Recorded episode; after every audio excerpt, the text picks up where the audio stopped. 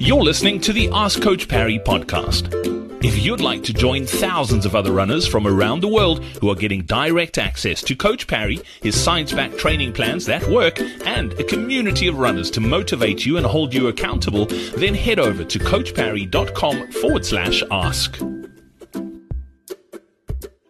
Welcome on to yet another edition of the Ask Coach Parry podcast. Uh, a wonderful question, and I know you are going to love answering this one, Shona. I haven't told you what it is, but uh, it's from Henry, uh, and I know this is one of your favorite topics to talk about. So I uh, have full confidence that I, I, didn't need to give you a heads up before this. Uh, Henry's saying, I have so many nutrition questions. I don't know where to start. I'm working my way through the practical nutrition for the over 50 athlete and absolutely loving it. Uh, it's an online course that our in house sports nutritionist dietitian Nikki de Villiers has put together, and it is absolute gold. Uh, Henry's saying, based on a book I read, I do intermittent fasting Monday through Friday and then eat normally on weekends. One of the goals of fasting is to teach my body to burn fat. I feel like my body burns fat well in marathons and ultras. However, as I'm listening to practical nutrition for the over 50 runner, I'm wondering if fasting might be causing problems I'm not aware of related to bone health and absorption of protein and micronutrients. Despite running at least the marathon distance, distance every weekend for more than a year. I'm carrying 20 to 25 pounds more weight than I'd like to. Uh, I feel like my body should be burning off the fat since I'm careful about what I eat. It seems like the problem has gotten worse with age. Any initial thoughts or recommendations would be appreciated.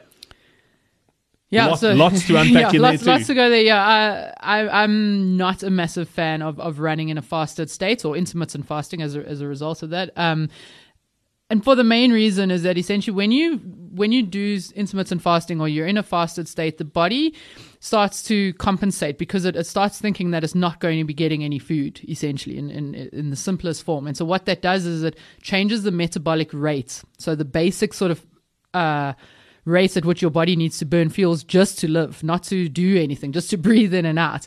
And when that metabolic rate goes down, then that is what's going to affect essentially the weight loss. Because then by the time um, there is any excess that the body needs to have, it stores on, it holds onto it, it stores it because it's a little bit worried about when its next meal is coming from. If you're putting it in very, very layman terms, um, and so that can also be why you're then storing fat, even though you're running a lot in the week and you're running all of those very easy.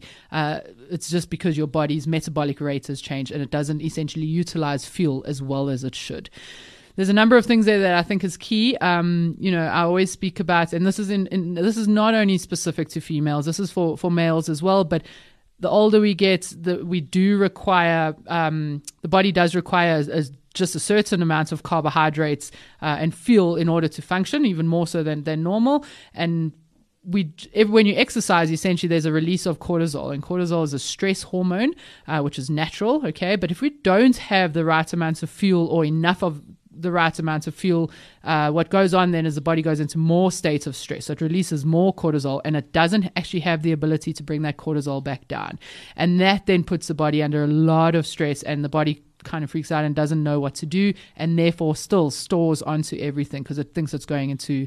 Um, if you think biological, biologically, if if we go back in, into evolutionary times, you know, the body goes, okay, I'm not sure when I'm getting my next meal. I need to hold on to what I've got, and and that's how the physiology is essentially working. So, so yeah. I, I wouldn't recommend the intermittent fasting. Um, at most, if there's a fasted run that you want to do in the week, make sure it is your shorter, easier run.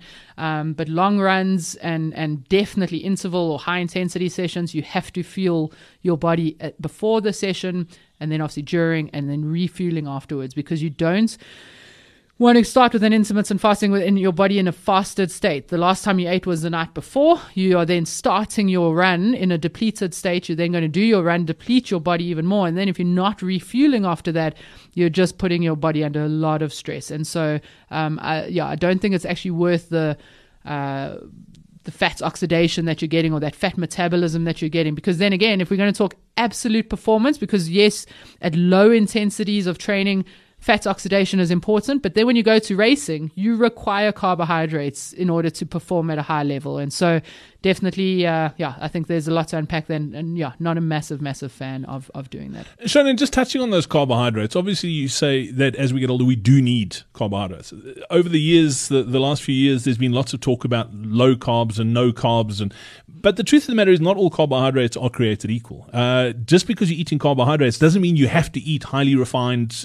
I mean, there is a way to get carbohydrates in with a healthy, balanced diet. Yeah, definitely. And, and uh, you know, we have a resource on on the platform under the shared files folder that Nikki's put together of really good sources of carbohydrates and the amounts, the quantities that you need for different sessions and times and, and, and, and those sorts of things. So definitely check that out because yeah, not all carbs are created equal. And the thing that we're forgetting here is also protein. You know, I mean, we have to, we have to, as we're getting older, really increase our protein intake because of that lean muscle mass loss. And, and we can't do that at the expense of carbs in particularly for the females. And so, yeah, I know very often something tends to give, but but we really need to ensure that we, we are getting enough carbs so that we're recovering correctly. Absolutely. So definitely check out those resources on the Coach Parry training platform. Uh, if you are on our running through menopause uh, training framework or on the uh, the faster beyond 50, you do get access to that as well. So definitely go check those out. Uh, Shona, as always, thanks for your time today. Yeah, thanks, Brad. Hey, it's Brad again. Before I go, did you know that most running training plans don't take your age into account? That's why most runners over the age of 50 are constantly running in some sort of pain or battling a niggling injury. That's why they always feel tired and fatigued, and it's also the reason why their endurance fades as they get older. It's the number one reason they seem to get slower and slower year after year, even though it feels like they're training harder than ever. If you'd like to discover a new way to train as you get older, then make sure you join us for our upcoming upcoming Faster Beyond 50 masterclass. Simply head over to coachparry.com forward slash 50 or click on the link in your podcast player now.